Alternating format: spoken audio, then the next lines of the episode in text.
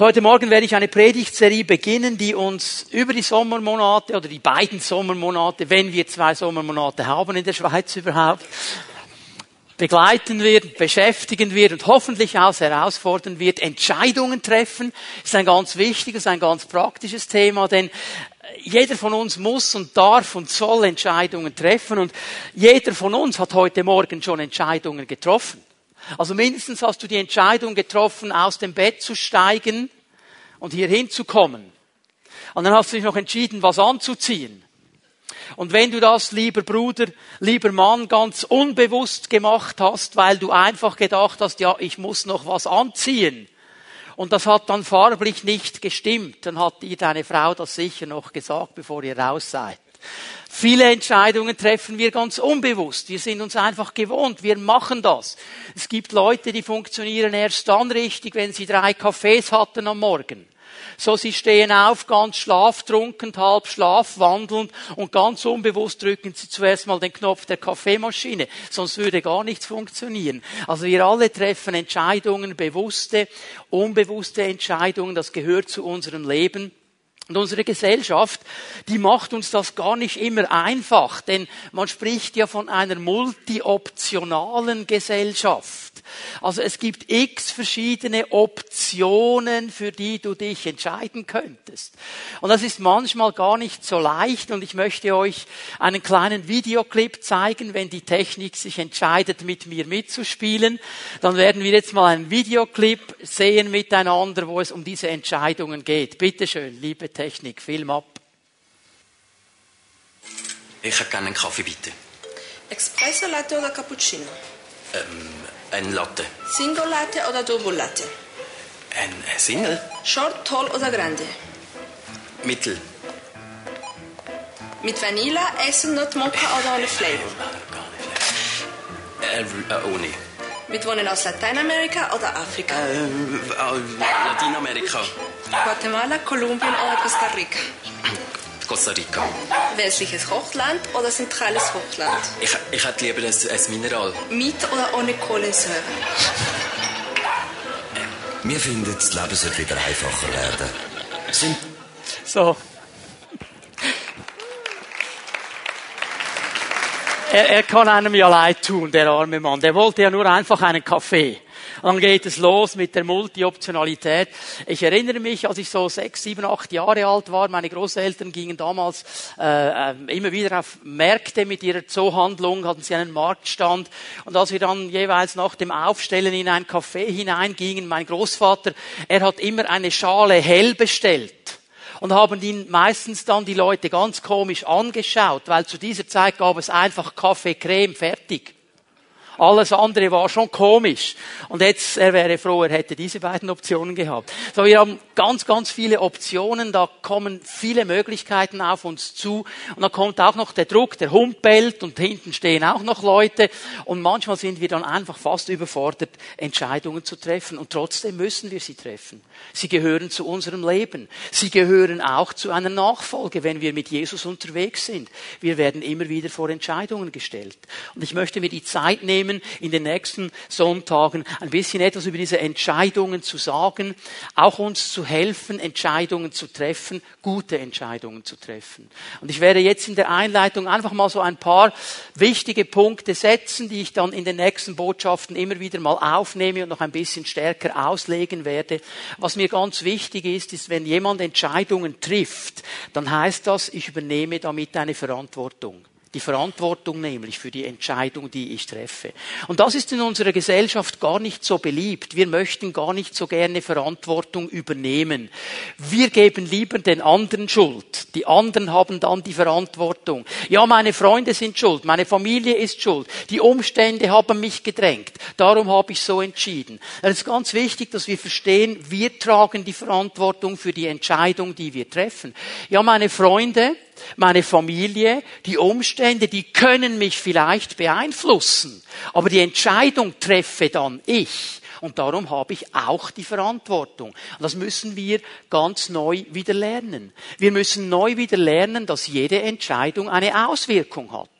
Einige haben ganz starke Auswirkungen und langfristige Auswirkungen, andere haben kleine. Aber jede Entscheidung hat immer eine Auswirkung. Und darum ist es ja wichtig, dass ich gute Entscheidungen treffe, denn was ich heute entscheide, hat einen Einfluss auf mein Morgen und auf mein Übermorgen, auf meine Zukunft. Ich muss lernen, gute Entscheidungen zu treffen, damit auch meine Zukunft eine gute Zukunft sein kann. Weil dieser Druck dann da ist. Und sagen viele Leute, ich treffe keine Entscheidung, ich entscheide mich nicht. Habt ihr gemerkt da in diesem Video? Mittel, Mittel. Schön neutral in die Mitte, das haben wir Schweizer ja besonders gern.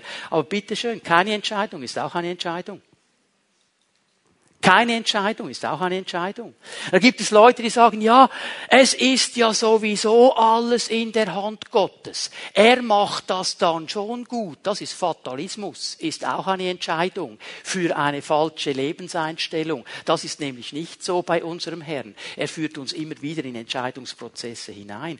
Und es wird uns die Hoffnung rauben, wenn wir uns diesem Prozess nicht stellen. Darum fordert uns Gott heraus, Entscheidungen zu treffen und Verantwortung Verantwortung zu übernehmen. Und ich weiß, jeder hier hat wahrscheinlich in seinem Leben schon eine Entscheidung getroffen, von der du heute noch denkst, hätte ich sie nur anders getroffen. Aber sie wurde getroffen, dann ist etwas geschehen und das wird dich vielleicht heute noch beschäftigen und wird noch Nachwehen haben. Merken wir, wie stark Entscheidungen in unsere Leben eingreifen.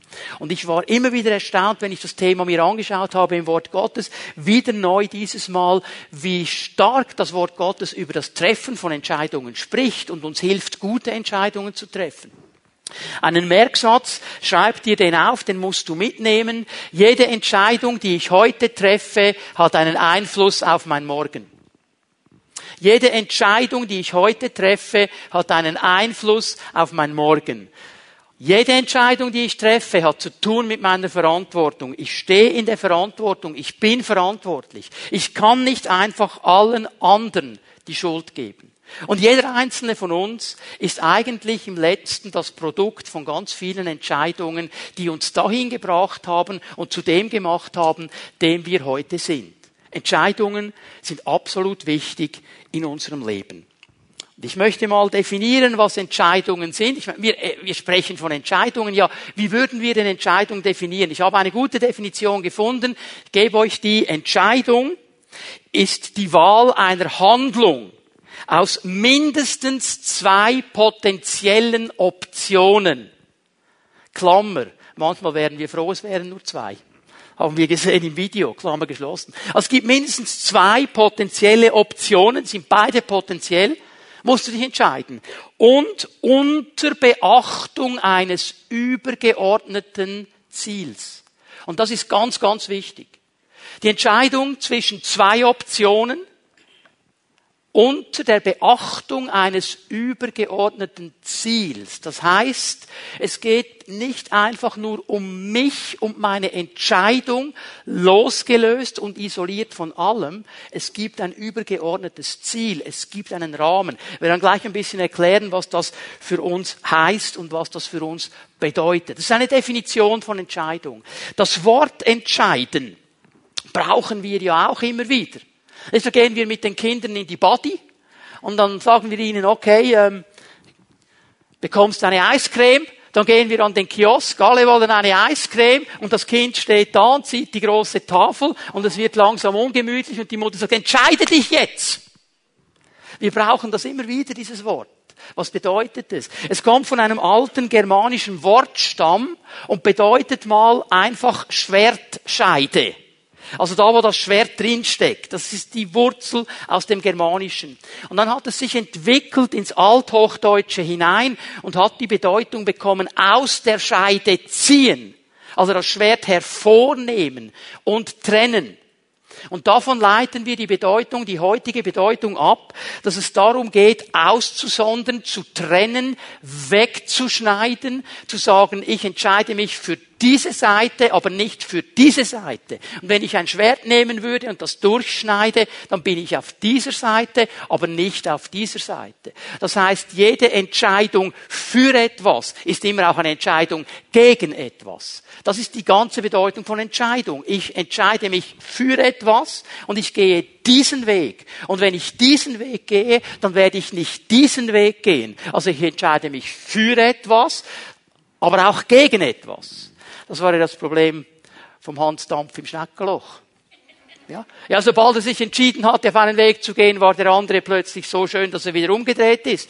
Und dann ist ein unstabiles Leben das Resultat davon. Okay? Also, es bedeutet, ich entscheide mich für etwas und gegen etwas. Jetzt möchte ich euch eine Bibelstelle geben, die mich immer wieder ermutigt, herausfordert. Sprüche 24, Vers 25. Sprüche 24, Vers 25. Denen aber, die entscheiden, wie es recht ist, geht es gut. Über sie kommt Segen und Glück. Denen aber, die entscheiden, wie es recht ist, geht es gut. Über sie kommt Segen und Glück. Und ich möchte in einem ersten Punkt eine Sache klar machen, und das nehme ich auch aus diesem Vers. Jeder kann eine Entscheidung treffen. Jeder. Weil hier in Sprüche 24, 25 steht nicht, die aber, die befähigt sind, Entscheidungen zu treffen, wenn sie dann richtig entscheiden, wird es gut gehen. Eigentlich bezieht er uns alle mit ein. Und er sagt, jeder von uns, jede Frau, jeder Mann, kann Entscheidungen treffen. Und wenn es richtige, gute Entscheidungen sind, dann wird es ein gesegnetes Leben sein. Jetzt dreh dich mal zu seinem Nachbarn, Nachbarn, sag ihm links und rechts, du kannst dich entscheiden.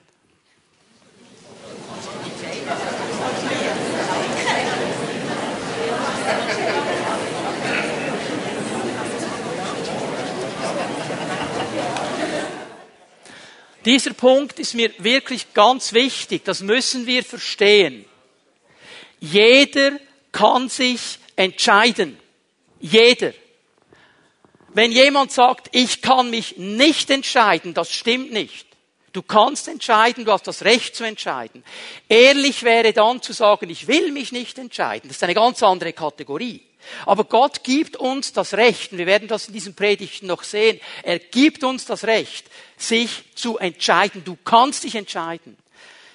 Niemand kann dich davon abhalten, dich, zu entscheiden. Und das Zweite, was ich klar machen möchte, jeder Mensch kann gute Entscheidungen treffen. Er kann entscheiden, wie es richtig ist. Also eine gute Entscheidung. Nicht einfach nur entscheiden, sondern noch richtig, noch gut. Und da wird uns die Bibel helfen. Und jetzt muss ich eine dritte Sache betonen. Nur ich selber kann mich davon abhalten, eine Entscheidung zu treffen. Nur ich selber kann mich davon abhalten, eine Entscheidung zu treffen. Kein Umstand von außen, kein Ehepartner, keine Familie, keine Schwiegermutter, kein Vater, keine Mutter, nichts kann mich davon abhalten, Entscheidungen zu treffen. Nur ich mich selber. Wenn ich sage, ich treffe jetzt keine. Ich mache jetzt einfach nichts. Aber ich möchte, dass wir wirklich verstehen, wir haben ein Recht, Entscheidungen zu treffen. Wir können gute Entscheidungen treffen und nichts, nicht mal der Feind kann uns davon abhalten, Entscheidungen zu treffen. Und das werde ich euch in diesen Predigten zeigen. Das Problem, das wir aber alle kennen, ist Unentschiedenheit. Sich nicht entscheiden wollen. Und das hat verschiedene Wurzeln. Bei einigen ist es Angst. Sie haben Angst vor den Konsequenzen ihrer Entscheidung, weil sie genau wissen, wenn ich diese Entscheidung treffe, dann kommt eine Konsequenz. Die will ich aber nicht, von der habe ich Angst. Sie haben vielleicht auch Angst davor, weil sie nicht genau wissen, was die Konsequenz ist. Die Unsicherheit. Es gibt Leute, die sind überfordert, wie dieser Mann im Video, weil er so viele Optionen hat, und stecken sie lieber den Kopf in den Sand und machen gar nichts mehr. Und andere sind beeinflusst von irgendwoher. Interessant ist, dass die Bibel darüber spricht. Ich werde euch eine Stelle aus dem Neuen Testament geben, eine aus dem Alten Testament. Und ich halte schon mal fest, bevor wir sie lesen, die Bibel gibt den Unentschiedenen kein gutes Zeugnis. Gibt sie nicht. Jakobus 1, Vers 8. beginnen mit dem Neuen Testament. Jakobus ist der Erste und er sagt uns hier, er, er, er spricht über die Spannungsfelder des Lebens und er sagt, wir brauchen die Weisheit von Gott. Und diese Weisheit von Gott, die bekommen wir auch. Wir dürfen zu ihm gehen. Er ist die Quelle der Weisheit. Und wir dürfen zu ihm gehen und wir dürfen im Glauben bitten und er gibt uns gerne die Weisheit. Wenn wir uns entscheiden für die Weisheit, er gibt sie uns außer, jetzt kommt Vers 8. Ein Mensch, der in seinem Innersten gespalten ist, unentschieden ist. Hier steht im Griechischen wörtlich, der zwei Seelen hat hin und her gerissen. Er kann sich nicht richtig entscheiden. Ja, soll ich jetzt oder soll ich jetzt nicht? Ja, soll ich jetzt mal beten oder soll ich jetzt nicht beten? Ja, meinst du, Gott gibt mir jetzt die Weisheit oder gibt er mir sie nicht? Ja, verstehe ich ihn dann, wenn er zu mir redet oder verstehe ich ihn nicht? Diese Unentschiedenheit. Und hier sagt Jakobus glasklar, in seinem Leben ist eine Unbeständigkeit und es wird in allem, was er unternimmt, zum Vorschein kommen. Weil er dauernd innerlich zerrissen ist und nie eine klare Entscheidung getroffen hat. Wir haben ja einen Spruch in der Schweiz, der Pfeifer und Zweckli. Hätten wir am liebsten. Aber entweder habe ich den Fünfer oder das Weckli. Ich muss mich für etwas entscheiden. Verstehen wir? Unentschiedenheit wird Unbeständigkeit hervorbringen, wird dauernde Fragen hervorbringen. Was wäre, wenn ich? Was hätte ich dann? Und was wäre so? Und es gibt Menschen, die träumen immer noch nach 20, 30 Jahren über Momente ihres Lebens, was wäre, wenn ich anders entschieden hätte? Es gibt Männer, die sind hier, wenn ich meinen Schulschatz geheiratet hätte, da kannst du lange träumen, du hast ihn nicht geheiratet. Ja? Wir können uns in eine Illusionswelt flüchten. Und was ist das, die Frucht in unserem Leben? Unbeständigkeit. Nicht Segen und Glück. Nicht gute Dinge vom Herrn. Nicht Erfüllung. Darum müssen wir uns entscheiden. Jetzt gehen wir ins Alte Testament. 1. Könige 18. Elia hat Ahab und das ganze Volk auf den Karmel gerufen zu einem Showdown zwischen den Baalspriestern und Gott. Weil Ahab hat seine Frau Freiraum gegeben, dass sie den Baalskult aufbauen konnte in Israel. Und die Israeliten, die waren geteilt. Ja, sollen wir jetzt dem Baal dienen oder sollen wir jetzt Jahwe dienen? Was machen wir jetzt? Und jetzt kommt der Showdown auf dem Karmel. Und in Vers 21, 1. Könige 18, 21, da spricht Elia zum Volk. Jetzt schau mal. Achtet mal, was geschieht. Eigentlich wäre Ahab der Schuldige. Er hat zugelassen, dass seine Frau den Baalskult bringen darf. Und so hat das Volk eine Entscheidung gehabt. Baal, Jahwe. Jetzt spricht er aber das Volk an. Er sagt nicht, ja, ich verstehe euch, ihr seid alles Opfer. Ihr seid alles Opfer. Denn wenn, wenn der Ahab nicht gekommen wäre, dann wärt ihr nicht Opfer. Dann wärt ihr schön bei Jahwe geblieben. Er nimmt das Volk in die Verantwortung, weil das Volk hat eine Entscheidung getroffen oder keine. Schau mal. Wie lange noch schwankt ihr nach zwei Seiten? Die hatten keine Entscheidung getroffen. Mal ein bisschen Baal, mal ein bisschen Jahwe. Mal ein bisschen links, mal ein bisschen rechts. Im Hebräischen steht es ganz interessant. Wie lange noch wollt ihr auf Krücken herumhüpfen? Stell dir mal vor, jemand mit Krücken, der herumhüpft, der hat keine Stabilität in seinem Leben. Das ist das Bild. Ihr seid völlig instabil. Ihr habt euch nicht entschieden. Und jetzt bringt er auf einen Punkt. Wenn Jahwe der wahre Gott ist, folgt ihm. Wenn aber Baal es ist, dann folgt ihm. Mit anderen Worten, Leute, trefft eine klare Entscheidung. Trefft eine klare Entscheidung. Gott will klare Entscheidungen. Ich denke an das Sendschreiben an Laodicea. Was war das Problem? Ihr seid nicht heiß, ihr seid nicht kalt, ihr seid lau. Darum muss ich euch ausspeien. Ihr habt keine klare Entscheidung getroffen. Ihr habt ein bisschen gemischt. Unentschiedenheit. Und das mag der Herr nicht. Und es ist interessant, das Volk gibt keine Antwort. Das Volk will nicht entscheiden hier. Und weißt du, vielleicht waren die da und haben gedacht, oh, wir wünschen uns, dass es eine gute Lösung gibt. Ein Wunsch ist keine Entscheidung. Ein Wunsch ist keine, du kannst lange wünschen. Du musst dich entscheiden. Und er will das Volk hineinnehmen in eine klare Entscheidung. Weil Elia wusste eines. Eine klare Entscheidung, wenn sie noch so klein ist, kann alles verändern.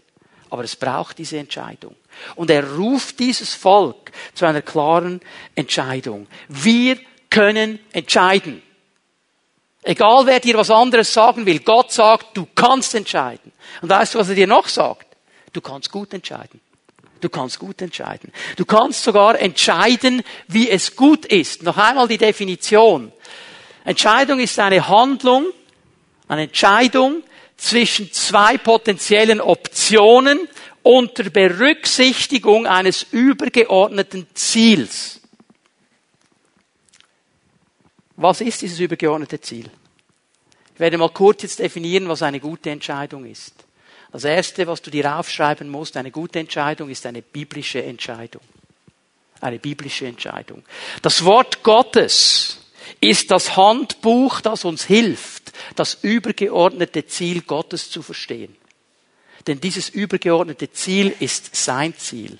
Und sein Ziel, liebe Leute, ist mehr als diese 70, 80, 90 Jahre auf dieser Erde zu leben. Es ist mehr als einfach zu schauen, dass es so gut wie möglich läuft. Es ist ein ewiges Ziel. Es ist ein Ziel, das viel weiter geht. Es ist übergeordnet. Ja, er will, dass wir ein gutes Leben haben in seiner Nachfolge, unter seiner Herrschaft, in seinem überfließenden Leben. Das will er alles, aber es geht eben noch viel weiter. Und ich merke, wie schnell auch wir als Christen nur im Moment entscheiden, nur für die Sekunde entscheiden. Wenn es für mich stimmt, ist alles gut. Wir sind Opportunisten geworden in unseren Entscheidungen und vergessen das übergeordnete Ziel. Und es gibt übergeordnete Ziele. Ich möchte euch die mal ein bisschen zeigen. Kannst mal Matthäus aufschlagen, Matthäus 6. Werde den Kernvers vielleicht aus der Bergpredigt mit euch teilen, aber bevor ich das tue, lasst mich kurz etwas sagen zu dieser Bergpredigt. Wir müssen festhalten, dass die Bergpredigt an Jünger Jesu gerichtet ist. An Menschen, die sich entschieden haben, wir folgen diesem Jesus nach. Die gesagt haben, Jesus, du bist unser Lehrer. Wir wollen von dir hören. Wir wollen dir nachfolgen. Wir unterordnen uns dir. Und wir wissen, dass wenn jemand so eine Entscheidung trifft für Jesus, dass in seinem Innern etwas geschieht. Dass der Heilige Geist kommt und uns erneuert. Dass unser Geist wieder lebendig wird und dass wir dann in der Kraft des Heiligen Geistes leben können. Und wenn du die Bergpredigt versuchst umzusetzen aus deiner eigenen Kraft, wirst du scheitern. Das wird niemand schaffen. Aber wenn wir mit der Kraft Gottes da hineingehen, dann wird uns der Geist Gottes helfen, in diese Linie hineinzukommen. Aber wenn du einfach aus eigener Kraft das tun willst, wirst du daran zerbrechen. Wichtig, dass wir das verstehen. Und jetzt in Matthäus 6, Vers 33. Die Jünger haben diskutiert immer wieder und Jesus nimmt es hier auf. Ja, und was sollen wir anziehen und was sollen wir essen und wie, wer schaut für unser natürliches äh, Bedürfnis und so weiter. Und Jesus bringt eine ganz wichtige Antwort. Sucht aber zuerst das Reich Gottes und seine Gerechtigkeit, dann wird euch das alles hinzugefügt werden. Also all die natürlichen Bedürfnisse. Jesus sagt nicht, das braucht ihr gar nicht, seid geistlich. Sagt er nicht. Jesus weiß ganz genau, dass der geistlichste Mensch natürliche Bedürfnisse hat. Das weiß er. Und er hat auch nichts dagegen. Aber er sagt, aber wenn ihr euch Sorgen darum macht, wenn ihr das aus eigener Kraft haben wollt, dann geht's nicht gut. Richtet euch aus auf das übergeordnete Ziel. Und alles andere, das wird euch zufallen. Wenn ihr euch auf das übergeordnete Ziel ausrichtet, dann werde ich dazu schauen, dass der Rest stimmt, dass alles da ist. Und dieses übergeordnete Ziel, Jesus nennt zwei Stichworte. Reich Gottes und Gerechtigkeit des Reiches oder Gottes Gerechtigkeit. Das sind die beiden Stichworte, die er nennt. Und jetzt müssen wir ein bisschen definieren. Wir gehen miteinander zu Römer 14, Vers 17. Hier definiert Paulus in der, unter der Inspiration des Heiligen Geistes das Reich Gottes. Und er sagt mal ganz zu Beginn, das Reich Gottes ist nämlich nicht Essen und Trinken, sondern Gerechtigkeit und Frieden und Freude im Heiligen Geist. Um was geht es hier? Die Römer hatten ein Problem in der Gemeinde. Die hatten zwei Fraktionen. Die hatten eine Gemüsefraktion und eine Fleischfraktion. Also die einen, die haben Oberschienen auf den Grill geschmissen und die anderen ein T-Bone Steak. Und dann gab es Crash. Weil Die mit dem T-Bone Steak, die haben gesagt, ja, ihr Gemüseesser, ihr seid alles Hämpfli-Bämpflis, Schwächlinge, ihr seid Warmduscher, euch kann man nicht brauchen. Und die Oberschienengriller, die haben gesagt, ja, ihr Kanovaren, ihr Fleischfresser, ihr habt euch nicht im Griff, ihr habt kein Gesetz, ihr, ihr seid also total daneben, wir sind die echt Geistlichen. Und jetzt kommt Paulus und sagt, Leute, alles falsch. Das Reich Gottes ist nicht Essen und Trinken. Mit anderen Worten sagt er, all euren natürlichen Kasumpel hat nichts zu tun mit dem Reich Gottes. Das Reich Gottes ist ganz anderes. Und wenn wir versuchen, Reich Gottes aus unserer natürlichen Kraft zu bauen, wenn wir versuchen, im Reich Gottes zu leben mit unseren natürlichen Strategien und Überlegungen, funktioniert nicht. Das Reich Gottes ist ein geistliches Reich. Und Paulus macht klar, Gerechtigkeit, Frieden und Freude im Heiligen Geist. Hast du das gesehen? Im Heiligen Geist. Also bitte hör mir gut zu. Wir haben als Christen nicht den Auftrag, auf dieser gefallenen Welt Gerechtigkeit aufzubauen. Hm? Werden wir nie schaffen. Weil eigentlich sagt er hier mit diesem Nachsatz im Heiligen Geist, Gerechtigkeit ist nur da möglich, wo Leute mit dem Geist erfüllt sind. Und wenn Menschen da sind, die nicht mit dem Geist erfüllt sind, wird das schwierig. Das geht nicht. Frieden aufbauen auf der ganzen Welt, das wäre eine schöne Illusion, wird erst kommen, wenn der Friedensfürst zurückkommt. Weil es wäre nur möglich, mit Menschen, die im Heiligen Geist leben. Und jetzt, Geschwister, wir wissen alle, dass es sogar mit denen, die im Geist leben, schwierig ist, Frieden zu haben. Ich sage jetzt nichts mehr dazu. Okay. Merken wir. Also er sieht etwas ganz anderes. Er sieht hier ein übergeordnetes Ziel. Es geht um diese Herrschaft Gottes. Es geht darum, dass Gott in unser Leben hinein sprechen möchte und Herr sein möchte. Dass wir ihn mit einbeziehen in unseren Entscheidungsprozess. Dass wir lernen, nicht nur opportunistisch natürlich zu entscheiden, sondern zu fragen, Herr, was siehst du? Herr, was ist deine Agenda? Herr, was denkst du? Als ich den ersten Teil meiner Bibelschule abgeschlossen habe, hatte ich innerlich den Impuls, der Gemeinde einen Tag in der Woche zu schenken. Ich bin zu meinem Gemeindeleiter gegangen. Ich habe gesagt, hey, ich werde einen Tag kommen in der Woche. Ich werde nur 80 Prozent arbeiten und ich werde einfach alles machen, was man machen kann. Gib mir einen Job, ich mach's. Und Barbara und ich, wir hatten einen Plan. Wir wollten das nächste Semester aussetzen, arbeiten, Geld verdienen, heiraten, eine tolle, lange Flitterwochen in Amerika machen und dann ein Jahr später an die Bibelschule gehen. Das war unsere Agenda. Jetzt habe ich einen Job gesucht. Da habe ich mich jemandem vorgestellt und das war genial. Super Job. Schöne Herausforderung, geniale Sache, tipptopper Lohn. Ich konnte genau den Tag freinehmen, den ich wollte. Das war alles absolut perfekt. Der sagt mir, Sie können am Montag beginnen. Sie können kommen am Montag. Kein Problem. Aber, aber, Sie müssen sich für zwei Jahre verpflichten. Ja, das hat gepasst. Das wäre das wär genau unser Zeitraum. Es würde total aufgehen. Zwei Jahre arbeiten, heiraten, Flitterwochen, Bibelschule. Cool. Ich war happy. Setz mich ins Auto. Der Heilige Geist sagt nein.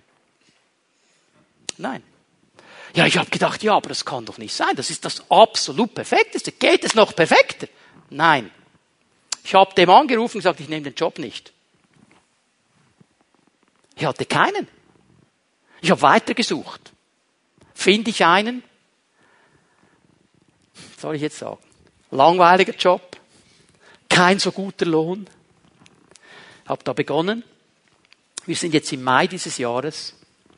Und der Herr sagt zu uns ganz klar, Planänderung. Ihr heiratet im Oktober und geht direkt an die Bibelschule.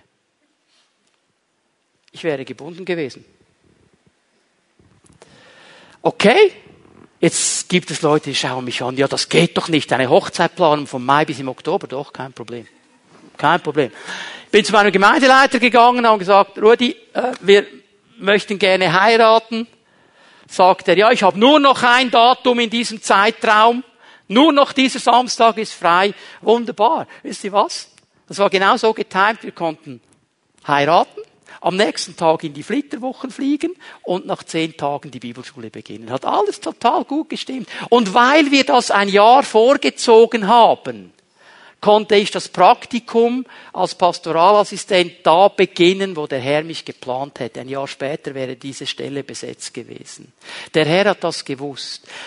Natürlich wäre die genialste Entscheidung gewesen für alles andere. Der Herr hat eine andere Agenda. Ein übergeordnetes Ziel heißt, ich frage ihn nach. Ich frage ihn nach seiner Agenda. Ich habe nicht meine Traktandenliste, ich höre auf seine Traktandenliste. Ich sage es noch einmal, es fällt mir auch zunehmend auf unter Christen. Das Argument, für mich stimmt's. Und wir entscheiden nur noch opportunistisch. Und wir vergessen, dass es ein übergeordnetes Ziel gibt. Aber dieses übergeordnete Ziel dürfen wir nicht aus den Augen verlieren. Denn wenn wir entscheiden wollen, wie es gut ist, dann gibt es ein übergeordnetes Ziel. Jetzt haben wir gesehen, Reich Gottes hat zu tun mit Friede, Freude und Gerechtigkeit im Heiligen Geist. Ich möchte mal den Frieden hier rausnehmen. Ein zweites Merkmal einer guten Entscheidung. Du hast ein inneres Zeugnis des Friedens ein inneres Zeugnis des Friedens. Hier ist die Bibel ganz klar und hier kommt der Heilige Geist uns zur Hilfe in unseren Entscheidungen. Du kannst mal Kolosser 3 aufschlagen, Vers 15. Eine ganz wichtige Aussage. Und der Friede des Christus regiere in euren Herzen. Schreibt ihr auf, Philipper 4,7 wäre die Parallelstelle. Der Friede, der höher ist als alle Vernunft, bewahre eure Gedanken. Frieden. Und hier in Kolosser 3, Vers 15, steht ein interessantes griechisches Wort. Man müsste das eigentlich übersetzen mit Schiedsrichter. Der Friede Gottes sei Schiedsrichter in euren Herzen. Was macht ein Schiedsrichter? Der muss Entscheidungen treffen. Ja, gibt es jetzt Penalty oder gibt es jetzt nicht? Der muss eine Situation lösen, eine klare Entscheidung treffen. Und heute ganz modern im Fußball gibt es ja das VAR, Video Assistant Referee, weil man gemerkt hat, der natürliche menschliche Schiedsrichter sieht nicht alles, hat man die Kameras und wenn er es nicht gesehen hat, dann pfeift der andere über das Video und sagt, Moment, schau dir das nochmal an, war nicht in Ordnung. Weißt du, was mir bewusst worden ist? Wir Christen haben auch ein Video Assistant Referee, den Heiligen Geist. Der sieht nämlich all das, was wir nicht sehen. Und dann pfeift er dann manchmal und sagt, hallo, stopp, Moment, das auch noch mit einbeziehen, nicht in diese Richtung rennen, es gibt noch was Besseres. Und wenn wir dann entschieden haben, kommt dieser Friede von Gott. Und weißt du, was das Geniale ist an diesem Frieden? Der Feind kann den Frieden nicht kopieren. Weil Frieden ist nicht in seinem Wesen, ist nicht in seinem Charakter. Er ist der Diabolos. Diabolos bedeutet der Durcheinanderbringen, der Unruhestifter. Aber Gott ist der Gott des Friedens. Und es gibt Momente, wo du Entscheidungen triffst, wo vielleicht alle sagen, das kannst du doch nicht, du musst anders. Aber du weißt, Gott hat das übergeordnete Ziel. Es geht in diese Richtung. Und du hast diesen Frieden in dir. Den kannst du nicht erklären. Aber er ist da. Und du weißt, das ist richtig. Es ist richtig. Ich bleibe hier dran dran. Ich bleibe hier dran. Und dann geht Paulus weiter und sagt, hey, ihr seid ja auch berufen worden in einem Leib und lasst das Wort des Christus reichlich in euch wohnen. Der Heilige Geist hilft uns in unseren Entscheidungen. Er ist dieser Referee, der hineinschaut und sagt, achte noch auf das. Und wisst ihr, was er auch tun wird? Er wird uns, wenn wir ihn lassen, immer wieder in die Gemeinschaft hineinziehen. Hast du den Teil gelesen am Ende von Vers 15. Ihr seid ja zu diesem Frieden berufen als ein Leib. Und jetzt haben wir ein anderes, weiteres, übergeordnetes Ziel. Hör mal, du bist nicht der Nabel des Universums. Du bist in einen Leib hinein getauft worden. Neben dir stehen Brüder und Schwestern. Du hast eine Familie, eine Frau, ein Mann, Kinder. Da gibt es ein Umfeld. Du bist nicht alleine. Noch einmal, lasst uns doch aufhören, opportunistisch zu entscheiden, nur für uns. Ich verstehe nicht, dass christliche Männer sich entscheiden für ein Hobby. Die Frau bleibt zu Hause mit den fünf Kindern, aber er geht ans Hobby. Eine Woche lang, zwei Wochen im Jahr. Das ist nicht Verantwortung nehmen.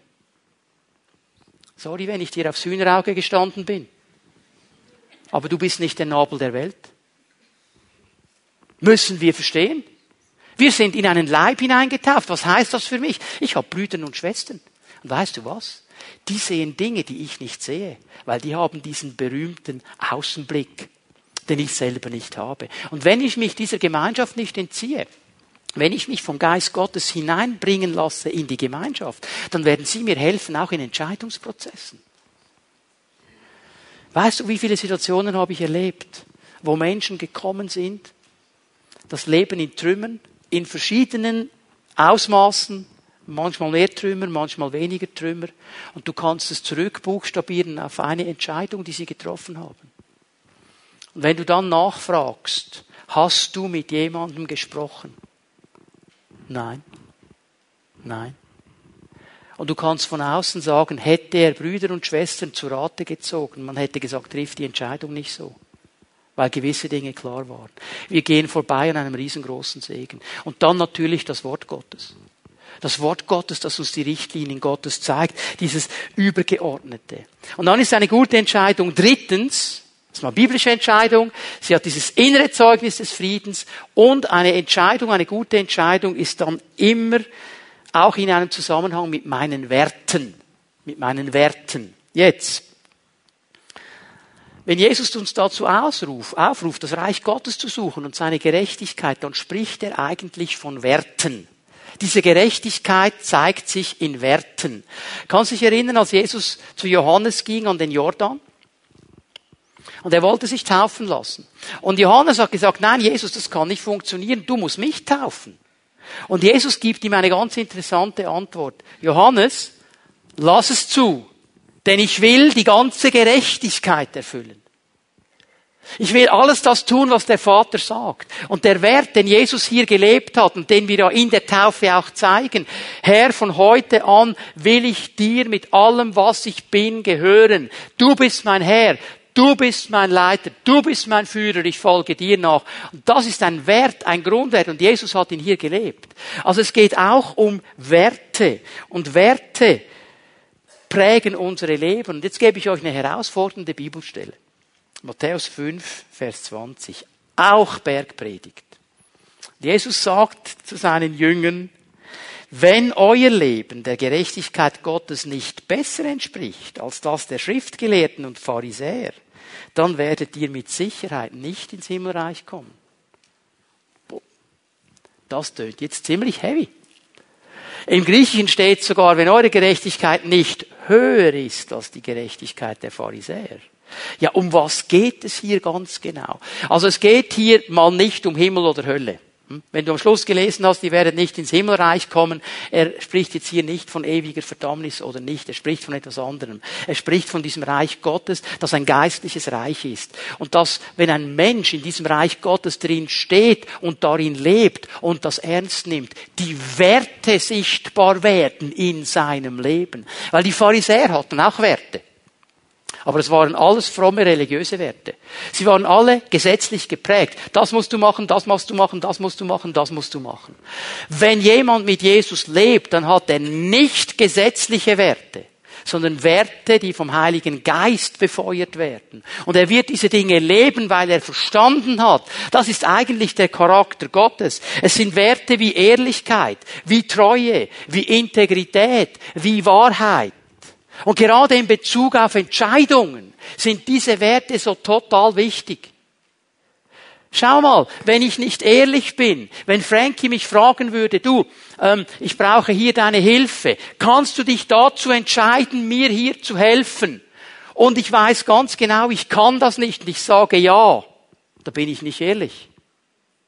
Treffe ich eine Entscheidung, die nicht ehrlich ist. Wenn ich sage, ja klar, Frankie, ich komme, Donnerstag, 19 Uhr. Cool, ich komme, da treffen wir. Ich komme einfach nicht. Integrität.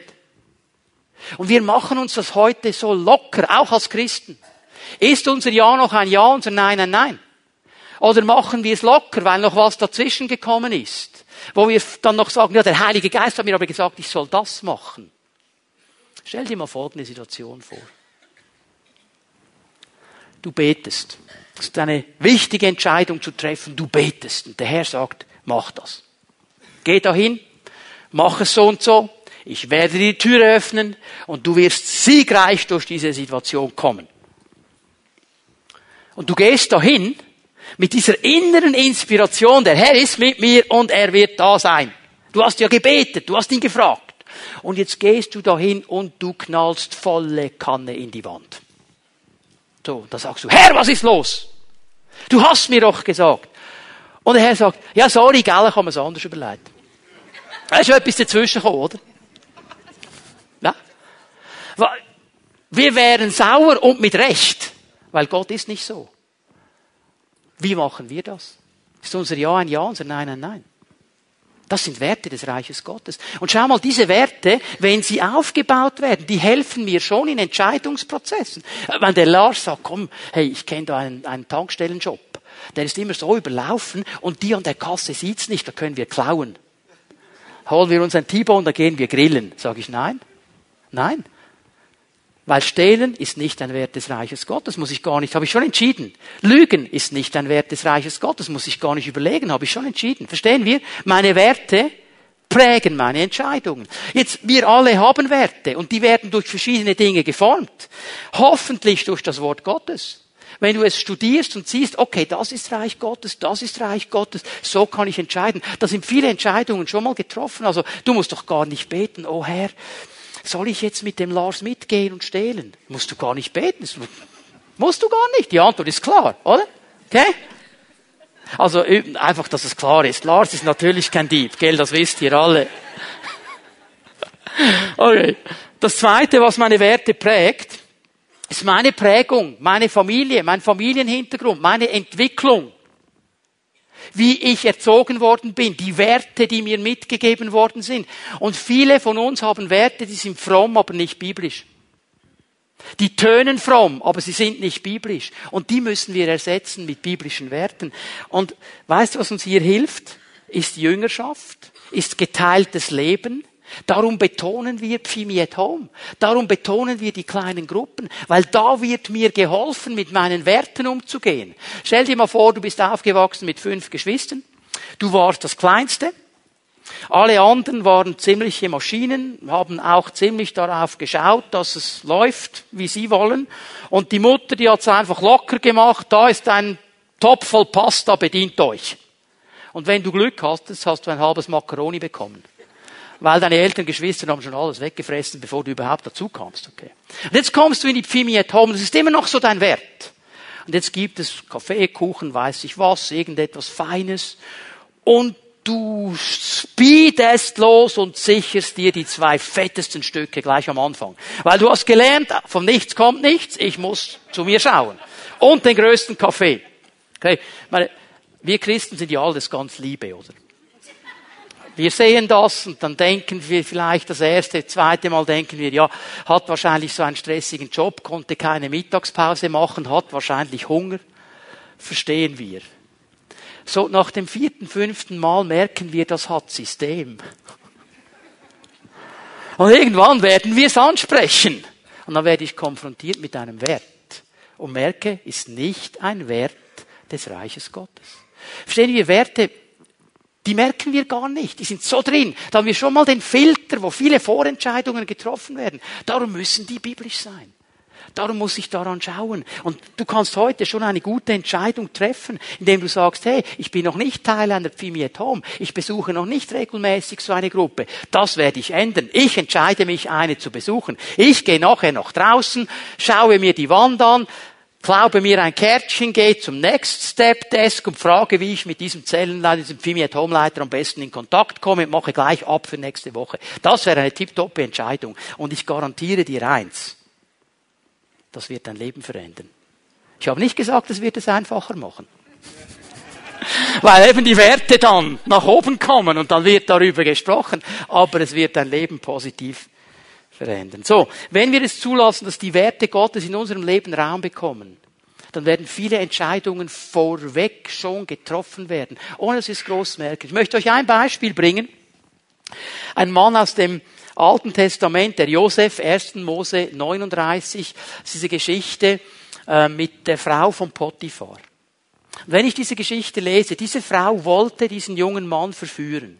Und ich meine, die Geschichte ist ziemlich klar. Das ist dieser junge Mann, der so richtig im Saft seiner Männlichkeit steht Und diese Frau, und wenn ich die Geschichte lese und ein bisschen auch auf den Geist höre, war das wahrscheinlich jetzt nicht die hässlichste Frau im ganzen ägyptischen Reich. Aber das war echt eine Versuchung für diesen jungen Mann. Und die hat nicht einmal versucht. Die ist dem nachgestiegen. Die wollte den ins Bett kriegen mit Haut und Haar. Schau mal, was er sagt. 1. Mose 39, Vers 8. Hochinteressant. Er aber weigerte sich, sagte zur Frau seines Herrn, siehe, mein Herr kümmert sich selbst um nichts im Haus. Alles, was er besitzt, hat er in meine Hand gegeben. Er selbst ist in diesem Haus nicht größer als ich und er hat mich mir nichts vorenthalten als dich alleine, weil du seine Frau bist. Jetzt argumentiert er ganz natürlich. Also er sagt, ich habe einen Chef, ich habe von diesem Chef einen verantwortungsvollen Job bekommen und dieser Chef hat klar abgegrenzt, wo ich Verantwortung habe, wo nicht und du gehörst nicht mir, du gehörst ihm. Das wäre jetzt die rein natürliche Argumentation und er würde schon eine gute Entscheidung treffen. Aber schau mal, was ihn jetzt wirklich bewegt hat. Die Wurzel, was ihn wirklich bewegt hat. Wie könnte ich da ein so großes Unrecht begehen und gegen Gott sündigen? Dieser Mann hat die Werte der Bergpredigt schon verstanden, schon im Alten Testament, weil er ein Mann Gottes war. Da war ein Wert von Gott und er sagt, den kann ich nicht brechen. Und vielleicht sagen dann einige Spezialisten, der hätte es leichter gehabt, der hätte es gebrochen wäre nämlich nicht im Knast gelandet. Das hat ihn nämlich ins Gefängnis gebracht. Aber hör mal, wenn er nicht im Gefängnis gelandet wäre, wäre er nicht an den Hof von Pharao gekommen, er wäre nicht der zweitmächtigste Mann in Ägypten geworden, er hätte nicht die Ägypter gerettet in der Hungersnot und auch nicht sein eigenes Volk, die Israeliten, die nichts mehr zu essen hatten, die dann gekommen sind. Gott hat einen Plan. Und wenn wir entscheiden, wie es recht ist, dann werden wir Glück und Segen haben. Ja, es gibt vielleicht diesen Moment, diese Teilaufnahme, wo es durch eine schwierige Zeit geht. Aber über alles gesehen ist es Glück und Segen. Und ich möchte dich in einem letzten Punkt für heute noch einmal ermutigen, triff eine gute Entscheidung. Triff sie heute.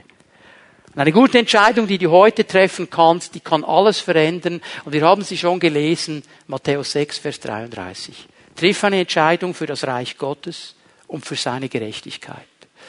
Das ist die wichtigste und primäre Entscheidung, die du treffen kannst. Die wird dein Leben verändern, absolut verändern.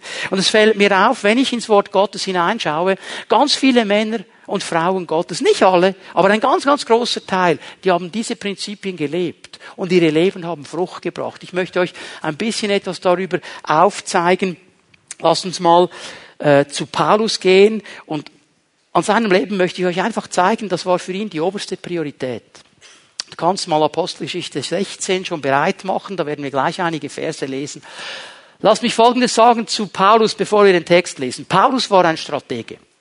Und er hatte eine ganz klare Strategie. Wenn du seine Missionsreisen anschaust, wirst du eine ganz klare Strategie sehen. Paulus, er ging immer in die Zentrumsstadt einer Region. In diesem Zentrum hat er eine starke Gemeinde gebaut. Und wenn diese starke Gemeinde da war, hat er von diesem Zentrum aus, Zentrum aus die Umgegend dann mit dem Evangelium durchdrungen. Das ist seine Strategie jedes Mal. Und das wollte er befolgen. Und ich meine, von dem, was wir heute noch sagen können, ziemlich gute Strategie. Jetzt Apostelgeschichte 16, Vers 6. Paulus und seine Begleiter zogen nun durch den Teil Phrygiens, der zur Provinz Galatien gehört. Eigentlich hatten sie vorgehabt, die Botschaft Gottes in der Provinz Asien zu verkünden. Die Provinz Asien, die hier genannt wird, das ist die heutige Südtürkei. Und das Zentrum, wo er hin wollte, die wichtigste Stadt in diesem Gebiet ist Ephesus. Es war das Zentrum. Da wollte er hin. Und jetzt lesen wir so im Nachgang, der Heilige Geist hat sie daran gehindert. Das hm, bringen wir ja fast nicht zusammen. Wie kann jetzt der Heilige Geist den Paulus daran hindern, das Evangelium zu predigen? Hat eine andere Agenda als Paulus. Vers 7. Als sie sich dann Mysien näherten, versuchten sie nach Bithynien weiterzureisen. Aber auch da ließ der Geist Gottes nicht zu. Da zogen sie, ohne sich aufzuhalten, durch Mysien, bis sie in die Hafenstadt Troas kamen. Dort hatte Paulus in der Nacht eine Vision.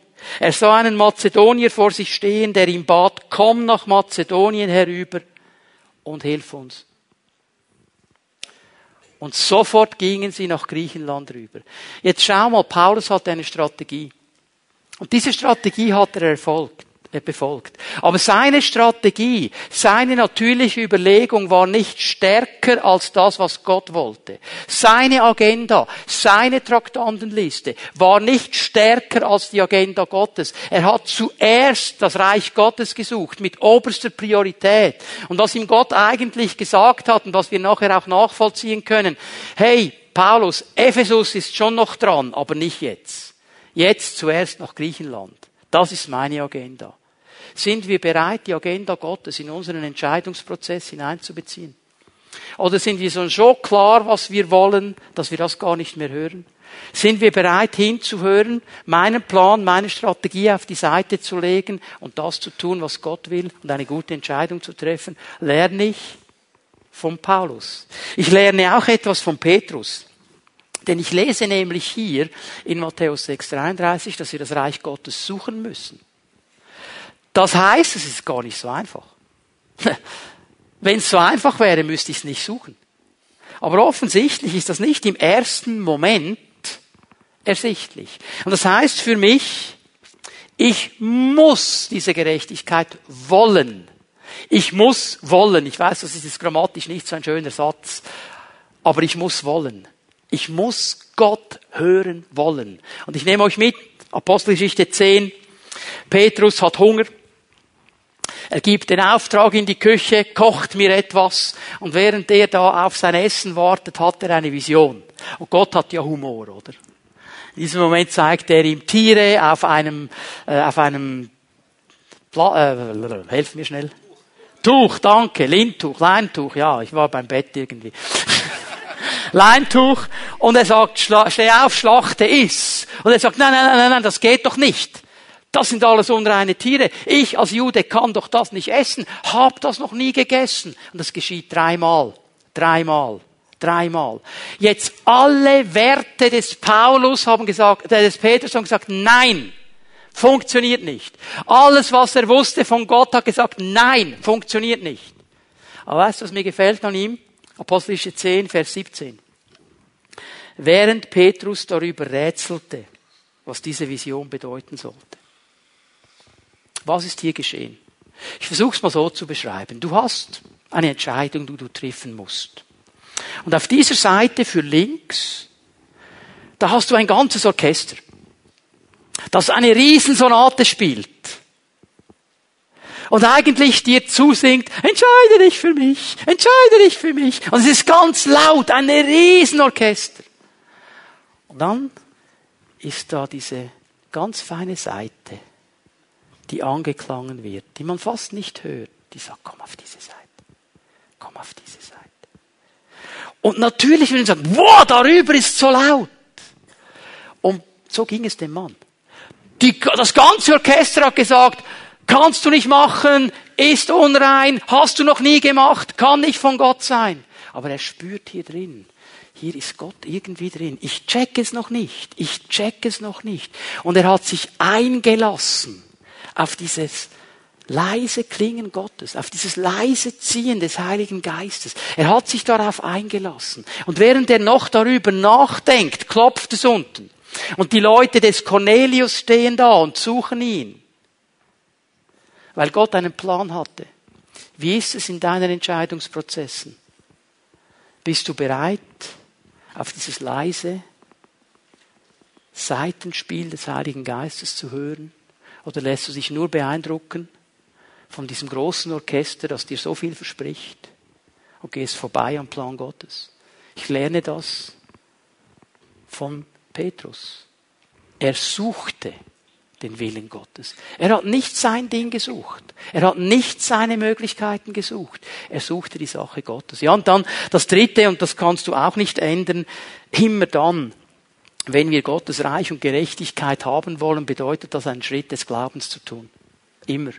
weil es Reich Gottes ist, weil es nicht natürlich ist, weil es nicht sichtbar ist. Es braucht einen Schritt des Glaubens.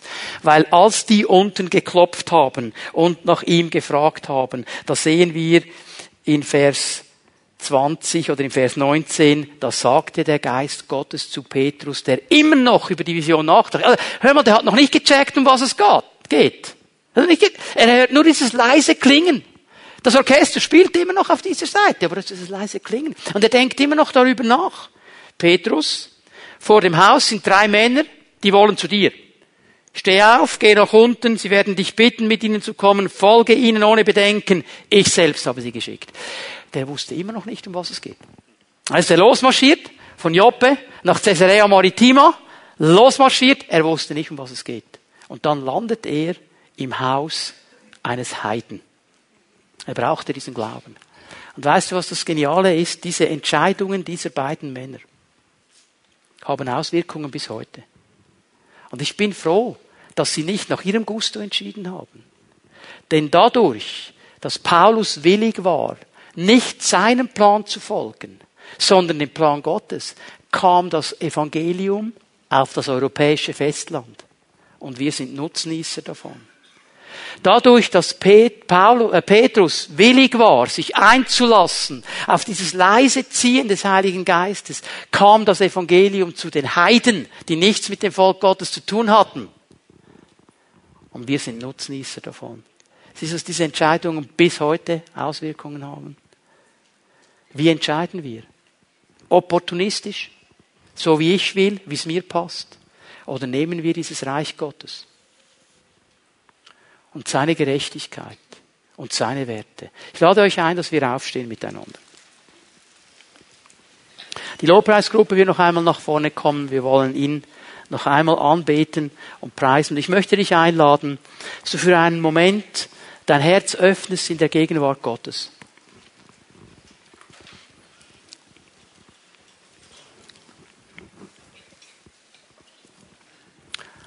Ich hatte heute Morgen schon den starken Eindruck, dass es Menschen auch hier in diesem Gottesdienst hat. Du stehst vor wichtigen Entscheidungen. Das ist eine wichtige Entscheidung, die du treffen musst. Und das macht dir Mühe, setzt dich unter Druck. Du hast Angst, was ist, wenn ich falsch entscheide? Ich bin mir nicht ganz sicher. Und ich möchte heute Morgen für dich beten, dass der Herr dir hilft, eine ganz klare, gute Entscheidung zu treffen. Das wird vielleicht nicht die Entscheidung sein, die du favorisierst, aber es wird die gute sein. Und ich werde beten, dass du ganz klar verstehst, was Gott möchte. Und dann sind Menschen hier, und du bist einer dieser Männer und Frauen, die immer noch angebunden und angekettet sind an die Vergangenheit. Da gab es diese Entscheidung oder diese Entscheidungen, die du getroffen hast. Und du machst heute noch alles, was dir geschieht und in deinem Leben passiert, diese, diese Entscheidung schuldig dafür. Du hängst immer noch daran. Du sagst immer, hätte ich es nur anders gemacht, wäre es nur anders gekommen, wäre die Sache nur anders gelaufen, hätte ich nur die Möglichkeit. Und ich muss dir klipp und klar sagen, du hast sie nicht und wirst sie nie haben. Aber eine Möglichkeit hast du, heute einen Schnitt zu machen. Dich zu entscheiden, zu sagen, Herr, Heute ist der Tag des Heils. Und ich entscheide mich, nach vorne zu schauen. Ich höre auf, nach hinten zu schauen. Ich höre auf, über diese Entscheidung nachzudenken. Ich höre auf, diesem Moment an allem Schuld zu geben, das mir heute geschieht. Und ich werde mich neu dir ausrichten. Und der Herr wird kommen und dich freisetzen. Und er wird dir helfen, Schritt für Schritt für Schritt aus den Konsequenzen herauszukommen. Das wird bei einigen lange dauern. Aber der Herr wird dich dadurch führen. Dann gibt es Menschen, die hier sind und ihr habt ganz einfach irgendwo das Gefühl, ich kann nicht entscheiden. Und für dich möchte ich beten, dass der Geist Gottes dich befeuert, dass er dir zeigt, du kannst entscheiden. Wir wollen das so machen. Ich möchte euch einladen, dass wir unsere Augen schließen, dass niemand herumschaut jetzt in diesem Gottesdienstraum. Und wenn du in eine dieser drei Kategorien hinein gehörst, du merkst, Gott spricht mich hier jetzt an, dann lade ich dich ein, da wo du bist, streck deine Hand aus zum Herrn, dass er deine Hand sieht, dass ich deine Hand sehe. Und ich werde gerne für dich beten, dass jetzt in diesem Moment der Geist Gottes dir begegnet. Streck ihm deine Hand entgegen. Danke, Herr. Danke, Herr. Das sind viele Hände. Streck sie dem Herrn entgegen. Der Geist Gottes möchte dir begegnen. Und Herr, wir danken dir für diesen Moment in deiner Gegenwart. Und ich möchte dich bitten, Herr, dass du jetzt kommst mit deiner Kraft, mit deinem guten Heiligen Geist. Und ich möchte dich bitten für all die Menschen, die vor einer wichtigen Entscheidung stehen, jetzt in diesem Moment, dass du ihnen glasklar zeigst, welchen Weg sie gehen sollen. Dass du ihnen zeigst, was das übergeordnete Ziel ist, was deine Gedanken sind, was dein Wort dazu hat, zu sagen hat, was deine Strategie ist, was deine Werte sind. Dass sie das ganz klar verstehen und eine mutige Entscheidung treffen. Und ich möchte dich bitten für all diese Menschen, die gebunden sind an eine Entscheidung aus ihrer Vergangenheit. Im Namen Jesu setze ich diese Menschen frei. Und ich mache in der geistlichen Welt einen Schnitt zwischen der Vergangenheit und heute. Und ich sage, Herr, bitte komm durch deinen guten Heiligen Geist in diese Leben und baue sie wieder auf. Gib ihnen eine Vision für die Zukunft. Gib ihnen eine Vision für die nächsten Schritte. Wie sie aus den Konsequenzen ihrer Entscheidung herauskommen können und ihr Leben wieder auf einen guten Boden kommt. Herr, ich danke dir, dass du ihnen heute zeigst, dass sie nicht mehr Opfer dieser Entscheidung sind. In Jesu Namen. Und ich bitte dich, Herr, für all die Menschen, die es schwierig haben, Entscheidungen zu treffen. Immer so denken, ich kann doch nicht Entscheidungen treffen und, ah, was ist und wie und wo. Herr, begegne ihnen. Begegne ihnen. Erfüll sie mit deinem Geist und zeig ihnen, dass sie Entscheidungen treffen können. Denn du, Herr, hast uns befreit, Entscheidungen zu treffen. Und wir danken dir dafür. In Jesu Namen. Amen. Lass uns Jesus noch einmal anbeten miteinander, ihm noch einmal die Ehre geben.